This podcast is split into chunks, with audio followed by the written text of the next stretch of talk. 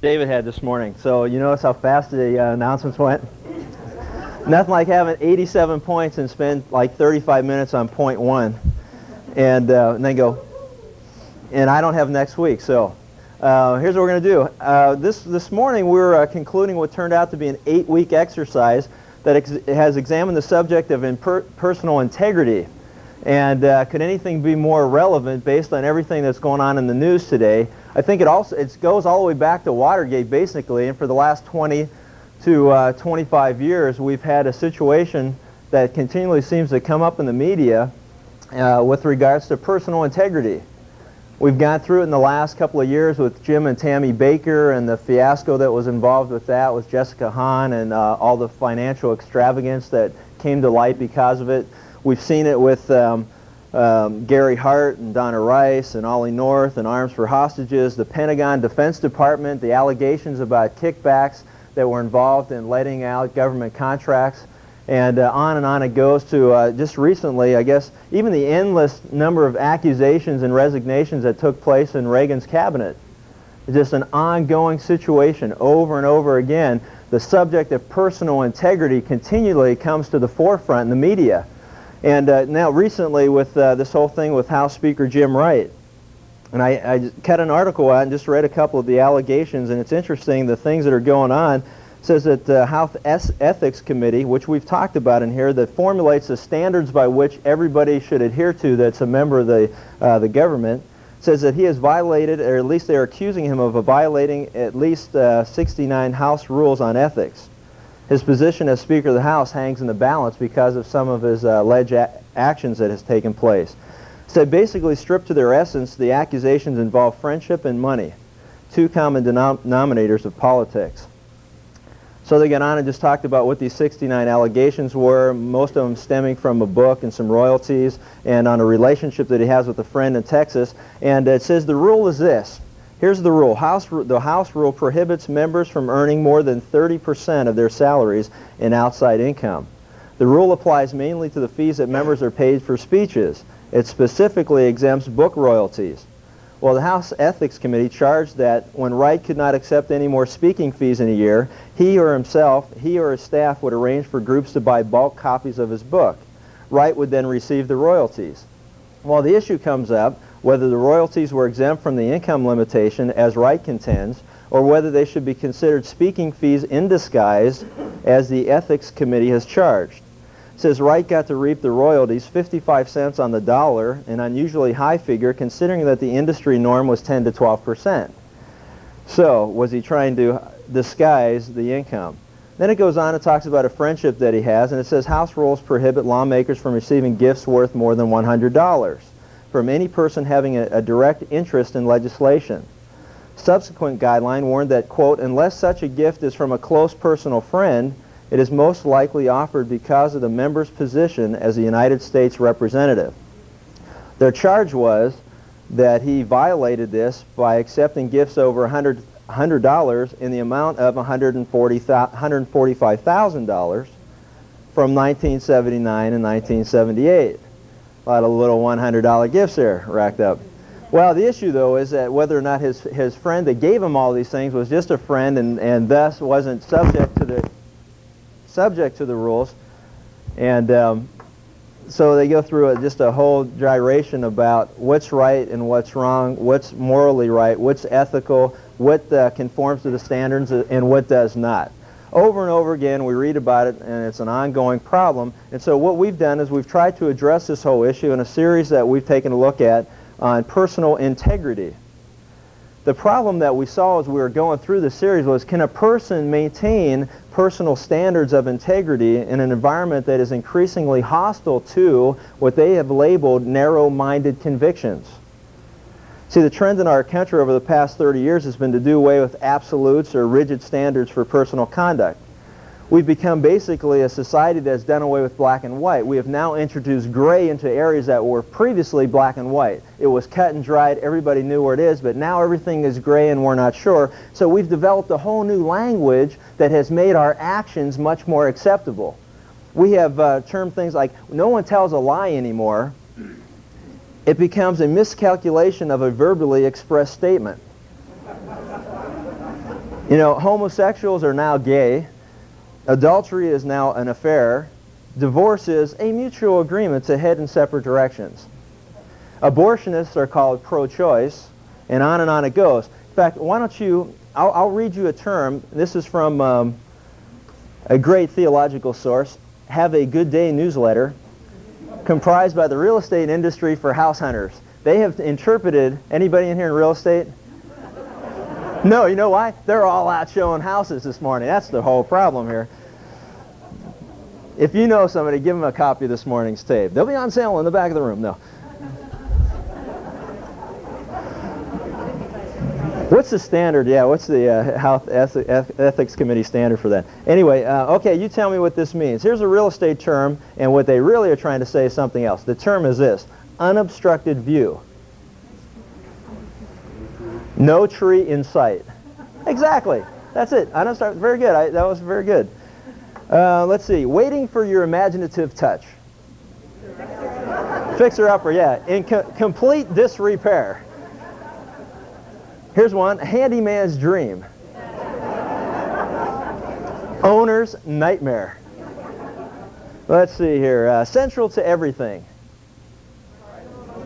A very noisy area. Exactly. Now you're catching on. All services available because none are hooked up. Exactly. You've been there. Uh, let's see. Uh, this is a good one. Secluded area. It's like no road in. Can't get there from here. Uh, on paved road. That's a good one. House is 10 feet from the freeway. Uh, rustic appeal outdoor plumbing only. And the last one, and probably the best one of all, and we hear it all the time in Southern California to justify the astronomical prices of homes today, it is land alone worth the purchase price. It had better be the house is worthless. but, you know, that's the whole problem, isn't it? We've just got, we got terms for everything to make it a lot more easy to palate it, right? And so that's the whole problem with integrity. Well, I am hoping that this morning as we conclude this series that uh, my intent is to summarize everything on integrity, not make it ambiguous, not make it palatable, but just kind of lay it out just like it is. So that there isn't a person in here that can't walk away and think, that's what integrity is. Oh, okay. Forget about all the jargon and the gyrations we do, and let's just get right down to the basics as far as what integrity really is. And you know what's so funny is? Even the secular world is getting sick and tired of the easy way that we accommodate all the things that are going on. I thought it was fascinating that Time magazine recently had an entire issue in, on ethics, and it was entitled, Whatever Happened to Ethics? Assaulted by Sleaze, Scandal, and Hypocrisy, America Searches for Its Moral Bearings. Garry Trudeau, which is fascinating to me, the guy who created Doonesbury, at a commencement address recently said, We live in a day when men would rather be envied than esteemed. And when that happens, God help us. Dan Rather did a radio spot entitled Whatever Happened to Sin. Ellen Goodman, who is a columnist for the Boston Globe, wrote an article, quote, The Goodness of Guilt. Meg Greenfield of Newsweek wrote an article recently called The Possibility of Moral Absolutes.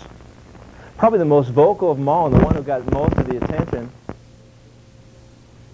and the one who got most attention recently was Ted Koppel as he addressed a, a Duke commencement. He said this, quote, We have actually convinced ourselves that slogans will save us. Shoot up if you must, but use a clean needle. Enjoy sex whenever and with whomever, but just use a condom. No, the answer is no, and not because it isn't cool or smart or because you might end up in jail or dying in an AIDS ward, but no, because it is wrong. Because we have spent 5,000 years as a race of rational human beings trying to drag ourselves out of the primeval slime by searching for truth and moral absolutes. In its truest form, truth is not a polite tap on the shoulders, it is a howling reproach. What Moses brought down from Mount Sinai were not the ten suggestions. See, what even the secular world is crying out for today is whatever happened to men and women of integrity. Whatever happened to people that stood for something and, were, and stood firm on their convictions? And what breaks my heart is whatever happened to people who are supposedly Christians, who say that they're submissive to the authority of God, who say that it's the Bible that, that basically is the standard for the way that they live, and the world can't tell the difference between the players. See, that's the hardest thing for us to, to try to deal with here this morning. And I have to tend to agree with them. The truth is not a polite tap on the shoulders. It is a howling reproach. And that's what we're here to study. That's what we're here to look at. God's Word is always a howling reproach. It always takes us where we are. It's a lamp unto our feet and a light unto our path. It takes us where we're standing and shows us the direction that we should go. And there's nothing pleasant about it. There's nothing polite about it, but it's the truth. And Jesus said it best when he said the truth will set you free. See, the world is looking for absolutes. And uh, that's what we're here to talk about this morning. And we've been looking at a man whose name is Daniel, and on his epitaph we could have been read one word that summarized his life, and that was, here lies a man of integrity. His whole life, the 70 years that God gives us a portrait of who he was and what he did, was a life of integrity. But before we take a look at that final chapter, I've got a question for you as it relates to your life today. Have you ever had to deal with people who have tried to make you look bad to further their own cause? Do you have any of those people at your office? Amen. Do you have any of those people in your life? Amen. Are you depressed? Amen. Amen. Amen. The truth shall set you free. Amen. How do you respond to them? See, I can't use that word I'd love to use. Those little, they're little, you know, those kissy people that run around your office all the time. They want that, you know, to the boss and stuff, and they, they say whatever the boss wants to hear so that it'll somehow or another elevate them to the position that they're going after and somehow or another demote you or step all over you to get there. You've been there. You've seen it. How do you respond to people like that? We had, uh, what's that? Thank God it's Friday. Huh? Oh, two checks on Friday. Oh, good. Well, see, you're you're a man of authority. How about the rest of you that can't give them two checks? What do you do? How do you deal with them? How do you deal with somebody right now that's trying to stab you in the back to make themselves look better? Not that the Bible's relevant or anything, but this has been going on for a long time. 2,500 years ago, Daniel had to deal with the same thing. How did he deal with people that conspired against him? And uh, that's really the issue. Um, last week we had the, the, the, Kemps were staying with us, and uh, their, sm- their oldest child um, has allergies. This poor little guy, he was just kind of just dying with these allergies. And um, he came up with a term that I had never heard. We got three kids. I'd never heard this one before. But I walked downstairs. It was Saturday morning, and he was sitting on the uh, in the family room on the floor. And um, I looked at him. His eyes were all watery, and he had um, what would you call snots if you want to be a little more. You want to be a little more dignified and you don't want to offend any of the people in here that don't like the word snot. Nasal, nasal, nasal discharge. Unobstructed view. No trees. Nasal discharge. Okay, anyway, so he's sitting on the ground and he had this nasal discharge that was running down his face. And, um, and, he, and he looked at me and said, Chuck, I had a nose spill. so it was great. He had, a, he had a nose spill. It was like, okay, do these people that you're working with, do they cause you to want to have a stomach spill? we can make this palatable. I'll do that on areas like this, but when we're going to get into the meat here, I'm not going to do it. But this is palatable. No spill is palatable. Stomach spill is palatable. It is?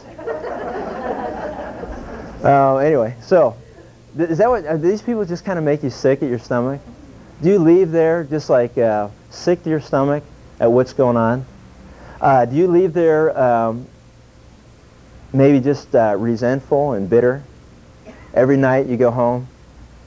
Every day you see what they're doing. Is there a bitterness eating at you like a cancer and an ulcer in your stomach?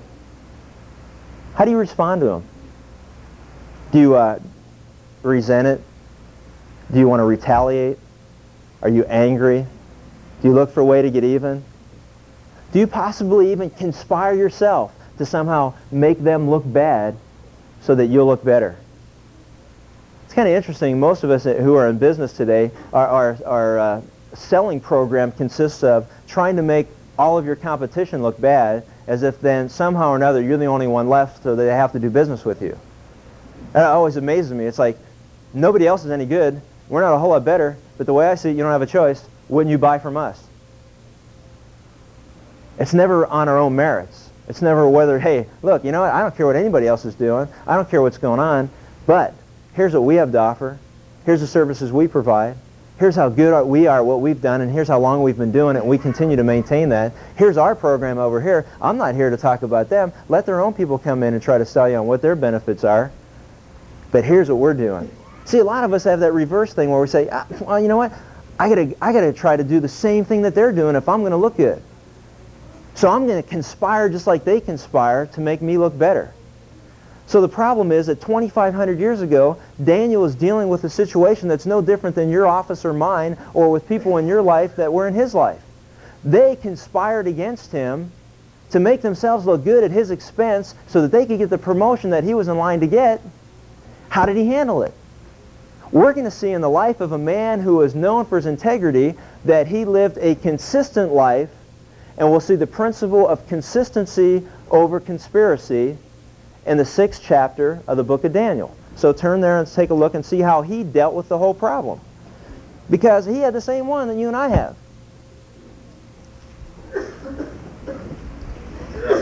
Daniel chapter, Daniel chapter 6. Now we'll pick up the account at verse 1.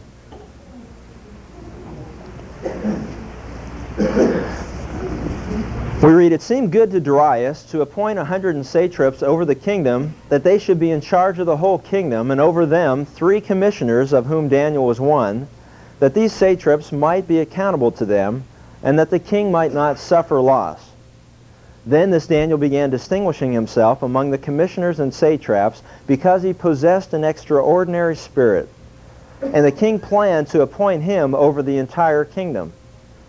Then the commissioners and satraps began trying to find a ground of accusation against Daniel in regard to government affairs.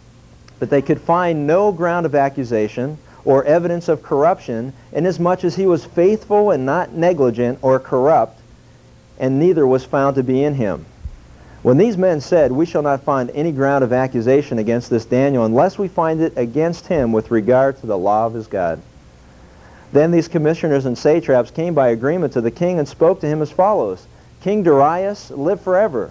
All the commissioners of the kingdom and the prefects, the satraps, the high officials, the governors have consulted together that the king should establish a statute and enforce an injunction that anyone who makes a petition to any god or man besides you, O king, for 30 days shall be cast into the lion's den. Now, O king, establish the injunction and sign the, the document so that it may not be changed according to the law of the Medes and Persians, which may not be revoked. Therefore, King Darius signed the document, that is the injunction. Interesting parallels, aren't there, going on here between what Daniel went through and what many of us go through. If you haven't gone through it, you will go through it, I guarantee, and I'll go to prove that as we go throughout this text.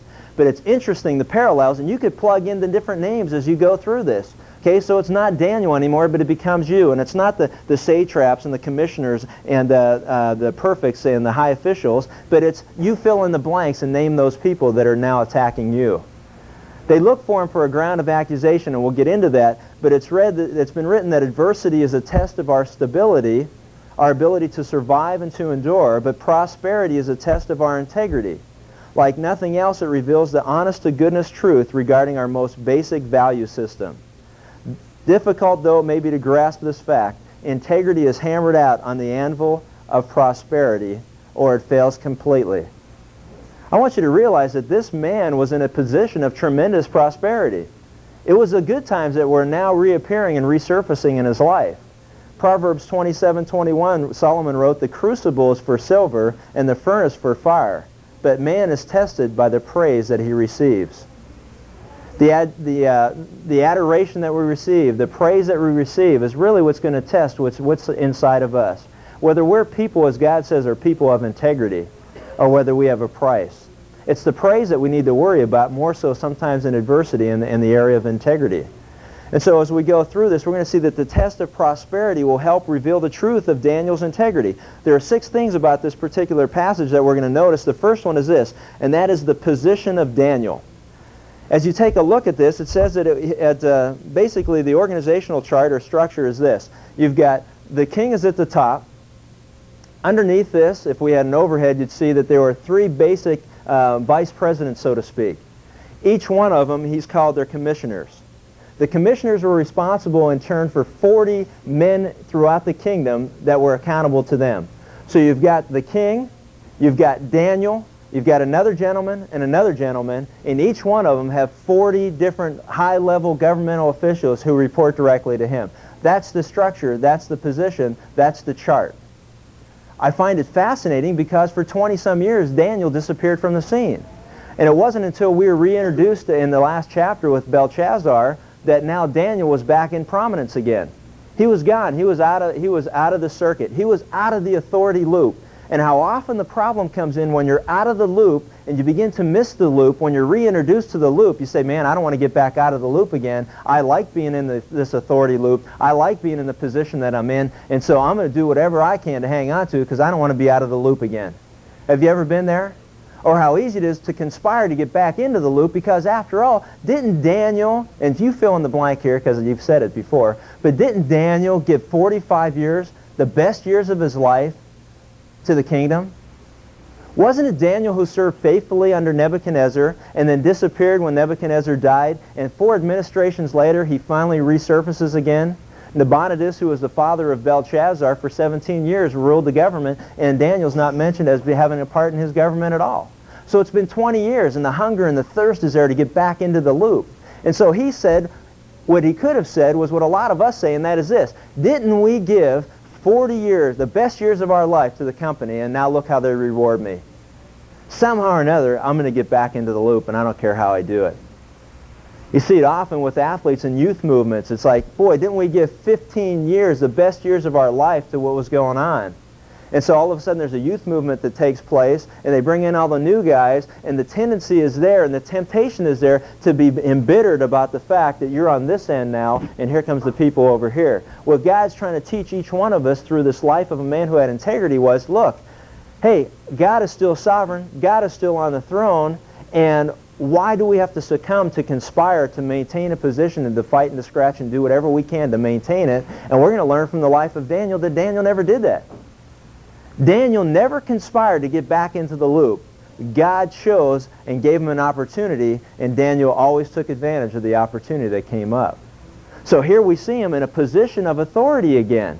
And as we go through it, we've got to ask ourselves the same question. It amazes me how bitter some of us get, and I've heard parents say it about their children.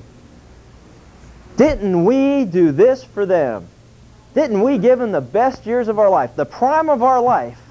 We spent raising children who you'd think they don't appreciate a thing that we did.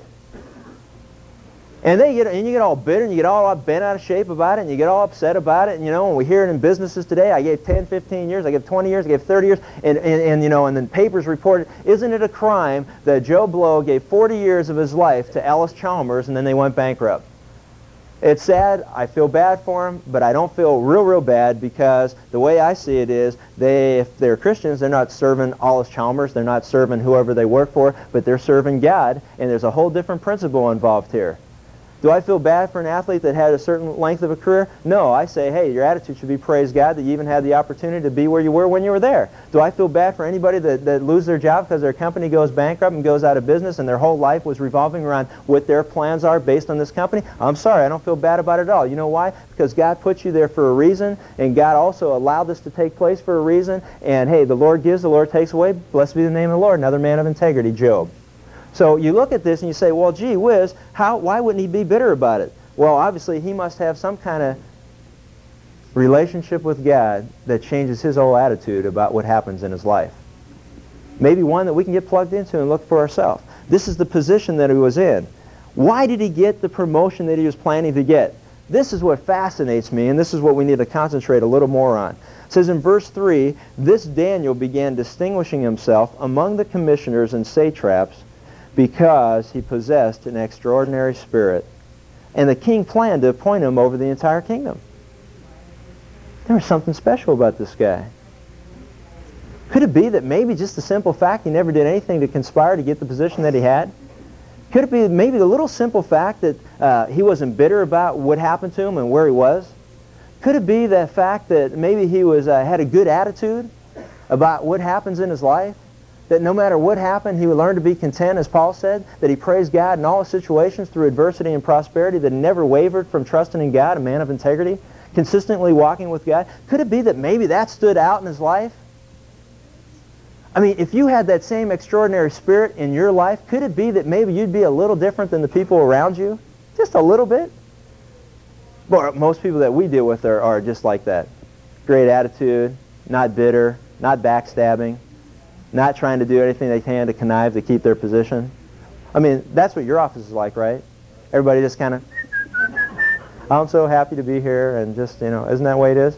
This is the thing you got saying amen all the time. You're going, right. I knew that was sarcastic. That's good to know. Amen. Here we go again. What is an extraordinary spirit?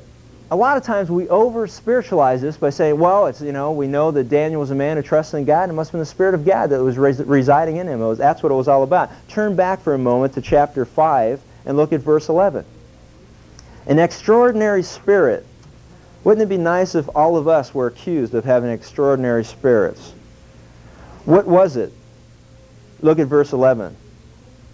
There's a man in your kingdom in whom is the spirit of the holy gods.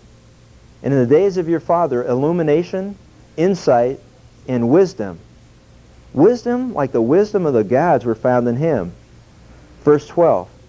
He had an extraordinary spirit, knowledge, insight, interpretation.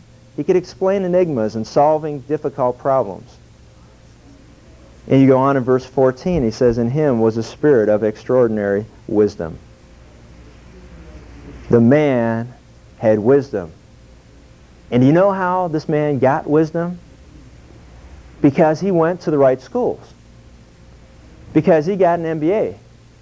Because then he did his doctorate work on uh, economic cycles of Babylon at the time. That's how he got his wisdom, isn't it? How do you get wisdom? Can I ask you just a stupid trick question? Ask.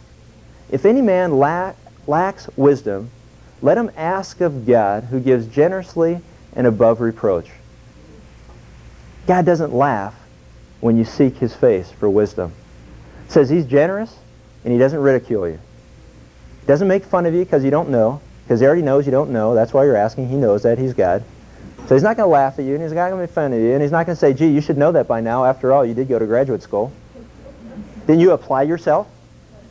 I mean, that's the way we are when we ask somebody, I'm sorry, I don't know that. Can you explain that to me? Well, you should know that by now. And most of the time it's because the person you ask doesn't know. So they want to make you feel stupid about the fact you don't know and you think they know. So whole, whole life is a bluff. I don't even think that's in Proverbs, but I mean, don't let people blow smoke at you. I mean, it's a big smoke screen. Life is a smoke screen. You talk to somebody, they want you to feel dumber than them. Because why? Because they don't know. You know God says? If you don't know, don't be afraid to ask. Whoa, wouldn't it be incredible if you were a guy or a gal that could admit you don't know everything? Would you have an extraordinary spirit? Because everybody in your office knows everything. That's why no one wants to help anybody with anything because they're afraid if they share any information with anybody else to make them look better, that they may be replaceable. So we keep secrets. We don't want to help anybody get ahead because if they get ahead, they maybe get ahead of us. And we've been there longer, and so we have seniority, and the last thing we want is somebody else getting ahead of us who just came in. So we don't want to share anything with them. It's like, uh, where's the copy machine room? I don't know. don't want to give you a little advantage over me here. You know where we can find some pens? I don't know. Out of stationery. Ooh, gee, that's too bad. You have a whole drawer full of it, you know? It's like,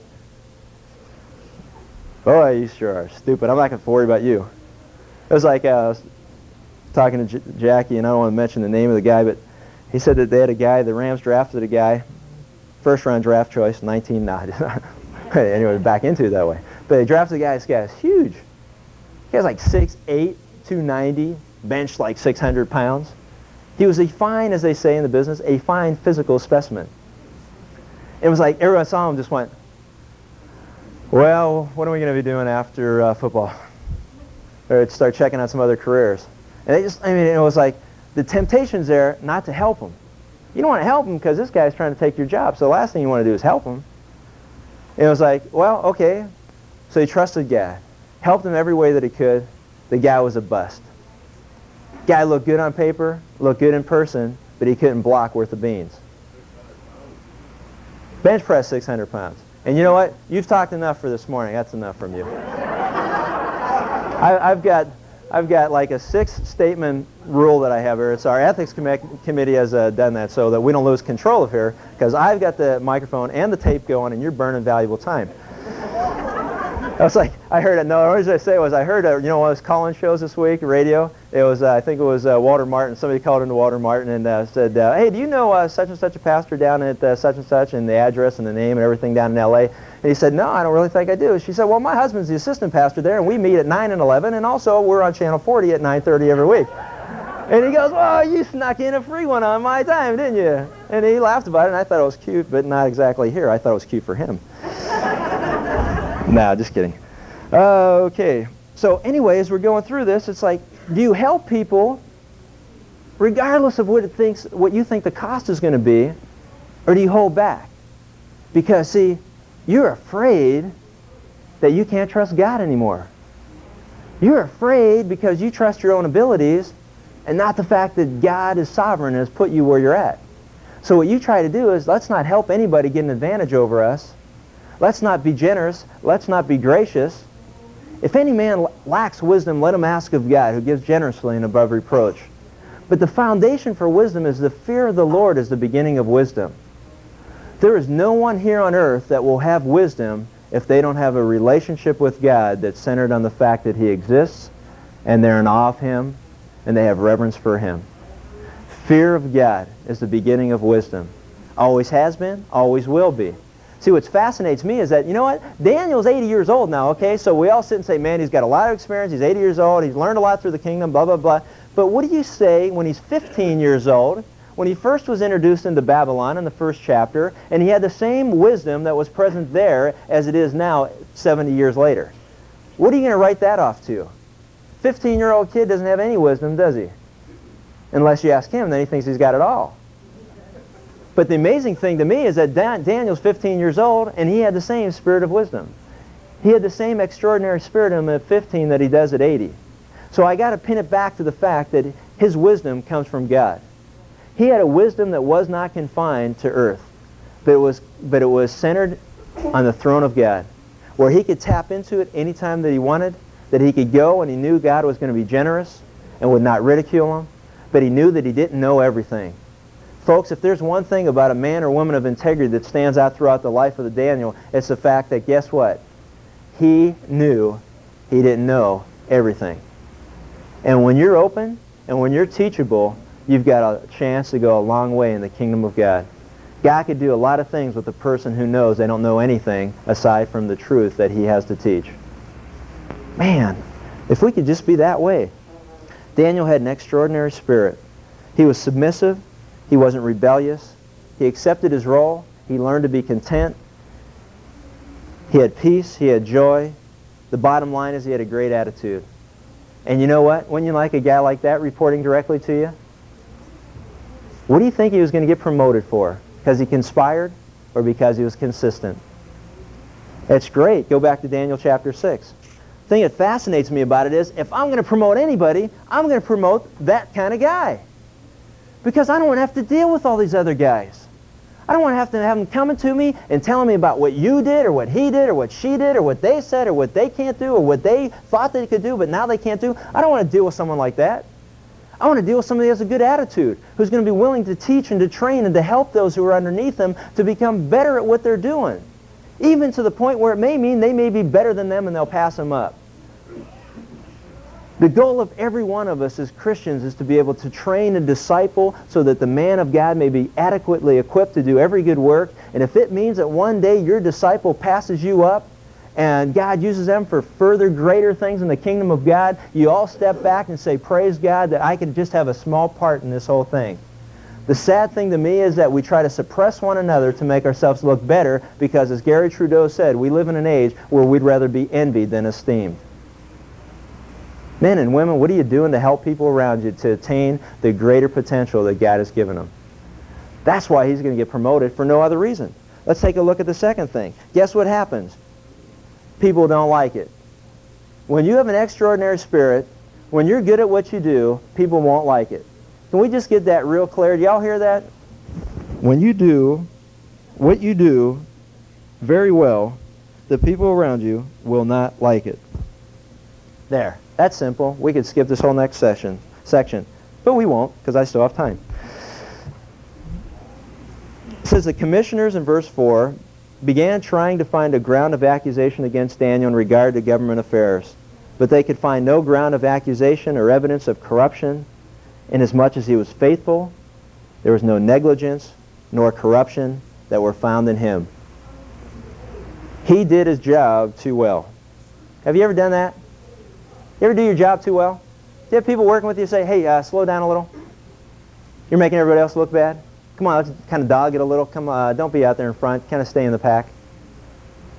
It's like, I mean, when you're in school, it's always great. Uh, don't get such good grades because it throws the grading curve off. You know? Or so what we'll do is that, you know, if you're standing out with an extraordinary spirit above all the rest of your peer group, your contemporaries, what they're going to want to do is either ask you if you wouldn't mind, please slowing down a little bit because you're making the rest of us look stupid. Or what they're going to do is they're going to persecute you every way that they can. So either you have a choice where you're going to slow down with them and be a part of them, or you're going to stand out alone. You're not going to be in the social loop anymore if you keep doing what you're doing. You been there? See, that's, a, that's basically what his grounds of uh, accusation were. He was accused of doing a good job. Isn't that awful? You know what's amazing to me? Is that we think when we're persecuted for doing what's right, that we shouldn't suffer. And so our conclusion is what we're doing must not be right. So our choice is either we're going to maintain and continue going on in the direction we're going, or we're going to become a part of the peer group and stay back. This came to me this past week. We're dealing with a situation that's very similar to this where when you tell the truth, you're going to have a problem. Because Jesus said that when the light is shown in darkness, it'll reveal the evil of men.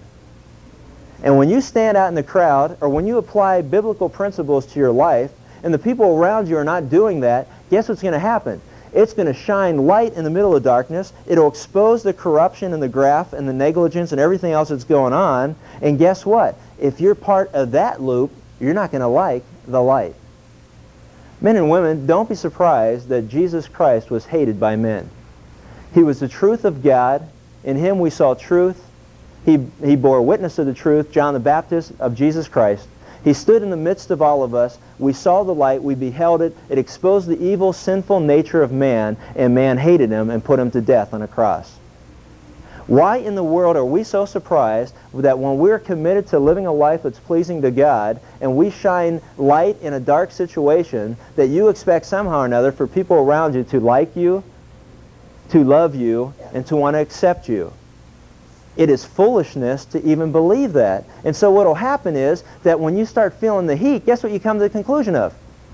I must be doing something wrong. I told the truth, and this is what happened all of a sudden people are calling me, and they're attacking me, they're saying, why did you do this, and why did you say that, and what did you let people know what was going on for, and who do you think you are, and what's going on, and so you get all this pressure, and the phone's ringing off the hook, you just want to throw the phone down and say, God, I'll never do that again. Well, why? Because I don't like the price that I have to pay to be a man of integrity. I don't like the fact that the people around me don't like me anymore. Because all I did was do what you asked me to do. I was faithful in my job. I did my job as best as I could. Look at verse 4. It says he was faithful, and there was no negligence that was found in him. He got the job done. Negligence. He got the job done. He committed himself wholeheartedly to the task that was before him. He didn't let his peer group slow him down. He did the best that he could be, and because of that, the people around him hated him and they wanted to kill him for it or at least get him demoted. And the last thing they wanted to do was have to report to him. Wouldn't you hate it if you were taking kickbacks and bribes and you were corrupt to know that the guy who was now going to be your boss was a guy who was above reproach? You couldn't buy him, you couldn't get him to be part of the group and the gang? Wouldn't you hate to report to a guy like that? That's the position that was going on. Ye old royal printer let out the news that Darius was going to go ahead and promote him. He had his business cards being pr printed up. It says he had planned to do it in verse 3, and as soon as they found that out, they didn't want to report to this guy because he knew what was going on. And as soon as he was in a position of authority, he would stop it from happening. He would stop the negligence. He would demand that they would put in the time they needed to put in. He would demand that they would not be corrupt in the positions that they had, or he'd replace them and bring somebody else in that wasn't. Isn't that wonderful? Not to Daniel it wasn't, because he was going to have to pay a price if he was going to be consistent in his walk with God. He was either going to be consistent or he was going to give in to the conspiracy he was going to knuckle under. That's the whole thing. Can I ask you some tough questions? Are you good at what you do? If you are, don't expect the world to applaud. It's ironic to me that in a society that searches for role models and heroes, as soon as we have one, we can't wait to see him fall. We search the world around to elevate somebody, and as soon as they're there, we can't wait to find something that we can find accusation against them and just drag them down and step all over them. Dying for role models, can't stand it when we have one. Because when we do, it sheds light on where we stand. If you're good at what you do, and you stand out above the crowd, and you have an extraordinary spirit, then you better expect all hell to break loose in your life. Because really, that's where it comes from, the gates of hell. Satan wants you to compromise. He wants you to give in to conspiracy. And God wants you to be consistent with him. That's your choice. Are you negligent because of the peer pressure? Are you corrupt? Do you benefit personally? Are you a man of integrity as Daniel was? Where do you stand? Do you abuse expense accounts? Do you abuse company car privileges? Do you use company credit cards to run personal expenses through your business? Do you use company credit card in the family car instead of your business car so you can get a free gallon, you know, free tank of gas? See, if somebody would hold you up under a microscope, kind of examine your life, would they be find the only thing they can accuse you of is a consistent walk with God? Or would they find something they can nail you with and say, if you say one word, we're going to expose this, so you're going to have to come back in the group. And you have to be a part of us, because if you're not going to be a part of us, we're going to have to let this be known. And as soon as people find out about it, you're on your way out anyway. So guess how we get to conform to the group? By not being morally blameless before God. You know what they found? Man, we examined this guy upside down. We traced him. We followed him. We went everywhere that he went. We examined the books. We looked at his financial statements. We examined his tax returns. We've done everything that we can. We can't find anything to blame on this guy. The only thing that we know he has a problem with is he's consistent with his walk with God. That's the only thing we're going to be able to nail him for. So Daniel wasn't negligent, wasn't corrupt, and everybody knew he couldn't be bought. Great guy, isn't he? Sure is if you want him to work for you, but not if you want him to work with you and what you're doing is not right. So he's going to suffer the consequences. In God's eyes, Dan, Daniel was a man of integrity. In the world's eyes, he was a problem that needed to be eradicated. So they got together, and that's the plot. So you know what he did? Did he relent? Did he give up? Did he go back to the group? Look at verse 10 and 11. Look at his prayer. I love it. It says, Now Daniel knew that the document was signed. He entered his house, and he continued kneeling on his knees three times a day, praying and giving thanks before his God, as he had done so previously. Then these men came in by agreement and found him making petition and supplication before his God. You know what he did? He did the same thing he always did. He was consistent before God. This wasn't a prayer of, oh my God, help me now, Lord. I just found out they're trying to get rid of me. They're going to kill me for my relationship with you. What should I do? I can't believe after 20 years of not being in the authority loop and now thrown back in here, I was planning on getting a promotion. I can't believe that now I'm going to lose my life for my walk with you. So I think at this point in time, we should sever our relationship. I'll maintain the position I'm in, and I'll be grateful for the fact you got me there because I know you couldn't have promoted me to this position for me to end up having to be tested to lose my life. Was he going to be consistent or would he give in to the conspiracy? And you know what he did? I have nothing to lose by continuing in my walk with God. Let me ask you, what's the worst thing that can happen to you if you're consistent in your walk with the, with the Lord? If you're consistent to the principles that God has laid out, if you're a man or woman of conviction and you stand for Him, what's the worst thing that can happen to you? Worst case scenario. They'll kill you. All right? Well, I got good news and bad news. The bad news is trumpets blasting when they pick up a martyr and say, come on into the presence of God. Somehow the welcome is going to be somewhat more special, I got to believe, for those men and women who stand up with their conviction and are murdered for their faith. See, the worst thing that happen to you is you'll get killed. You're sitting there thinking, oh, the worst thing that happen to me is I lose my job. The worst thing that happen to me is that I won't have any more friends. The worst thing that happen to me is uh, you fill in the blank. The way I see it is the worst thing that happen to you is they'll kill you. And that's the best news in the world for a Christian. Paul said it, hey, for me to die is gain. I'm going to be with the Lord. But until he works it out, it's better for you that I stay because I can teach you and I can admonish you and I can rebuke you and reprove you and correct you and train you in righteousness because you need to know how to live your life pleasing to God. I don't know, man, but the worst thing that, that I mean, his buddies knew that. Shadrach, Meshach, and Abednego knew that. Know what they said? Hey, guess what? The worst thing you do is kill me, throw me in the fire, in the furnace. So we die, we die. We're with the Lord. Who cares? Lose my job, lose my job. I don't care. Lose my house, lose my house. I could care less. What is it going to take for us to realize that the worst thing that can happen to a Christian is the best thing that we're all looking forward to? It's like, so you think that we'd stand our conviction so they could hurry up and get us there. I mean, you can't look at me like, you are nuts. But think about it. Isn't it true? The, the prayer of Daniel is this. He was consistent. He did as he always did, morning, noon, and night. This is great. You want to talk about, I will get to that. I skip some of this stuff because I'm running out of time. Okay. But you know what's wonderful to me? He was consistent over the conspiracy. He did what he always did. And if what he always did was what's going to get him into trouble, he say, praise God, that's the way it's going to be. If you tell the truth because the truth is the truth and you consistently do it in your life and it means sometimes you catch flack for it and sometimes you're going to hear about it, then who cares? Be consistent in your walk with God.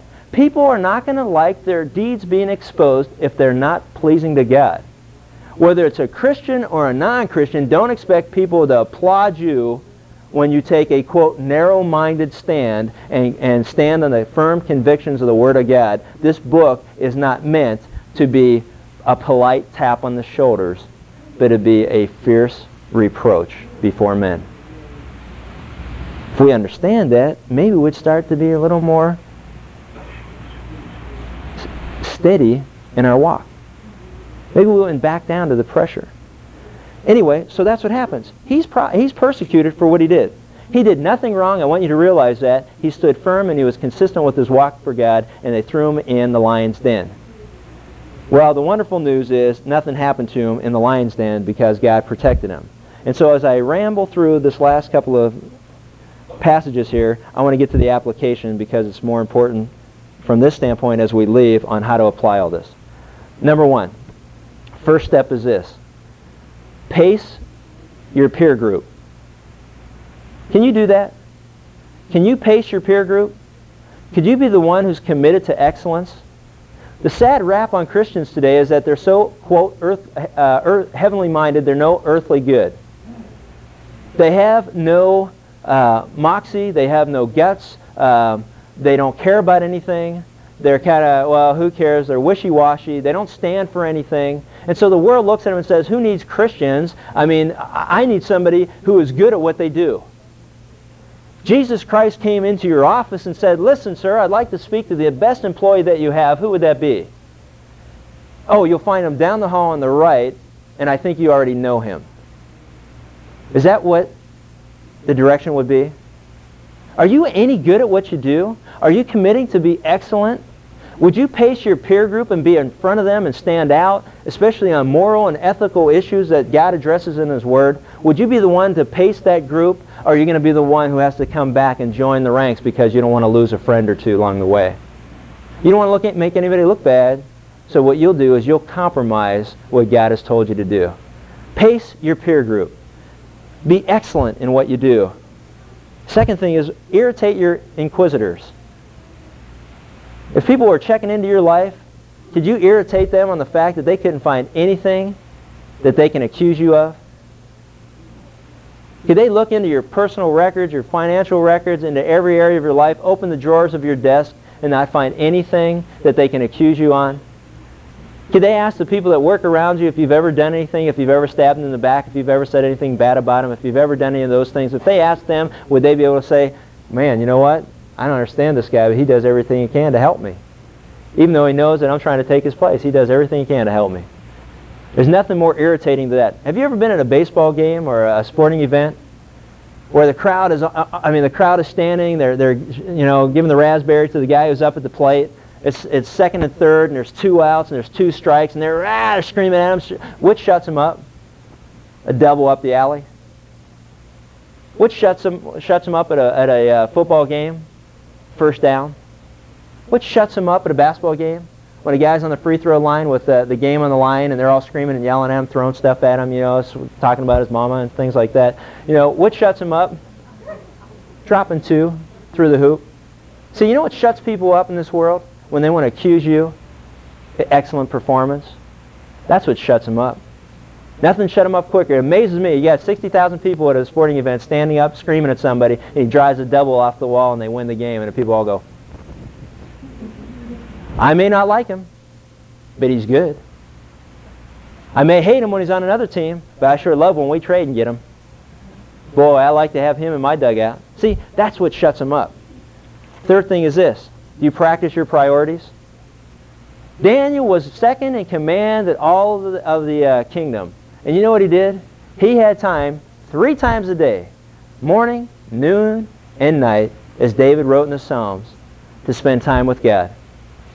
I don't know, I'm sorry, but I'm afraid that we all think a little bit too much of ourselves and how busy we are in the position that we're in. Somehow or another, I don't look out here at anybody that's second in command of, of the, of the uh, first largest kingdom of the world and now the second largest kingdom of the world. And he had time to practice pri his priorities, which were to spend time faithfully with God, to get into the Word, to find out what God expected of his life, to spend time in prayer, to spend time with his Lord. I don't see how any of us can say we're more busy than he was. I'm sorry. I mean, you can come and you argue your point all you want with me, but I'm looking at a guy here who had time three times a day to get down on his knees and to seek wisdom. Maybe that's why he had an extraordinary spirit. Maybe he was plugged into God on a regular basis. Maybe he continually asked wisdom of every decision he had to make in his life. Every problem that came up, every challenge that came up, he was down on his knees saying, God, I don't know anything about this. You already know that. That's why I'm coming to you.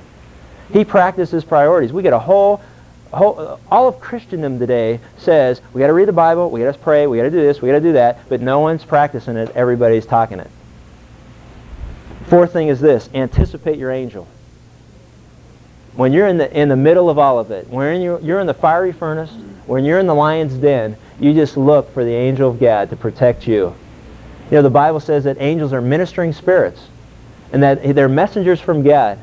You know, the greatest messenger from God that we ever saw on this, on this planet and walked this planet Earth was Jesus Christ, the greatest messenger from God.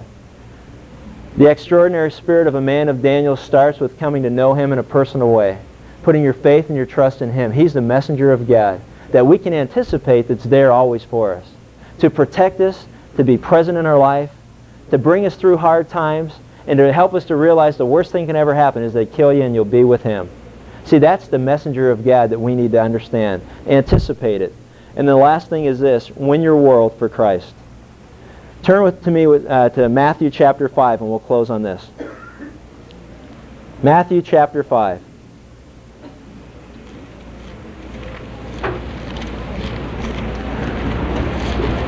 Men and women, I want you to realize that if you're going to be a person of integrity, that it really boils right down to this. Matthew chapter 5, starting with verse 10.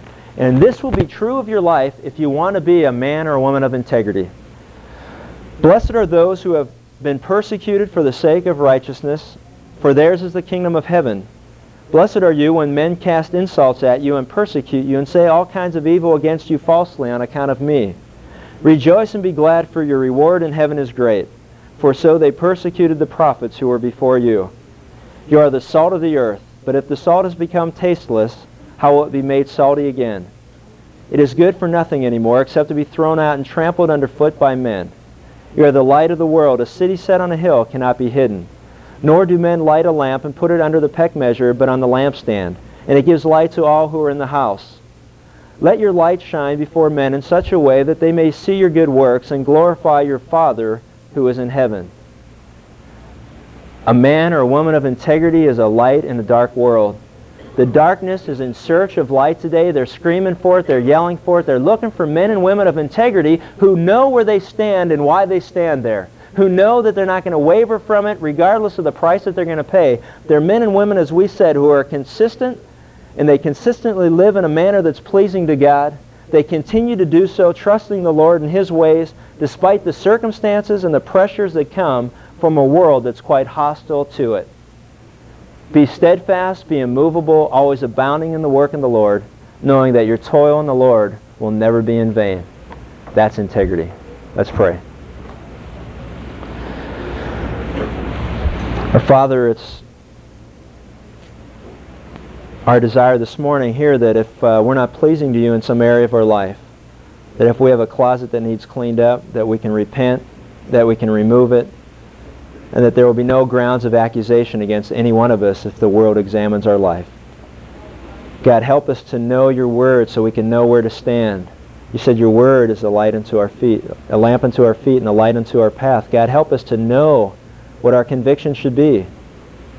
Help us to seek your face and your wisdom in every situation that comes in life, no matter how easy or difficult it may appear to us but that you're generous with your wisdom. And we look at this man of Daniel and his life of integrity and we realize he was always plugged into you. He consistently walked with you regardless of the price that he needed to pay, whether it cost him his position in this earth, whether it even cost him his life. He trusted in you and knew your ways were better. God, help us to realize we have nothing to lose except our walk with you and the bitterness and the guilt and the hurt that comes with knowing that we've offended you, that we've let you down. The greatest price any of us can pay as believers of you is that we fail you and let you down. God, it pains us more than losing a job or a house or material possessions than to know that we've denied you before men. God, help us to be God pleasers and not people pleasers in the environment that you've put us. Help us to be a light that you use to draw people to yourself we see that Darius made a proclamation to believe in the one and true living God, that he put his faith and trust in you because of a man who never wavered from his integrity, who was consistent in his walk with you. God, you see it all through his life. And we just thank you and ask that you give us the strength through your Holy Spirit to be pleasing to you, offensive to the world, because we're consistent with you, and to use that offense as a means to draw people to your Son. We just thank you and praise you in Christ's name. Amen.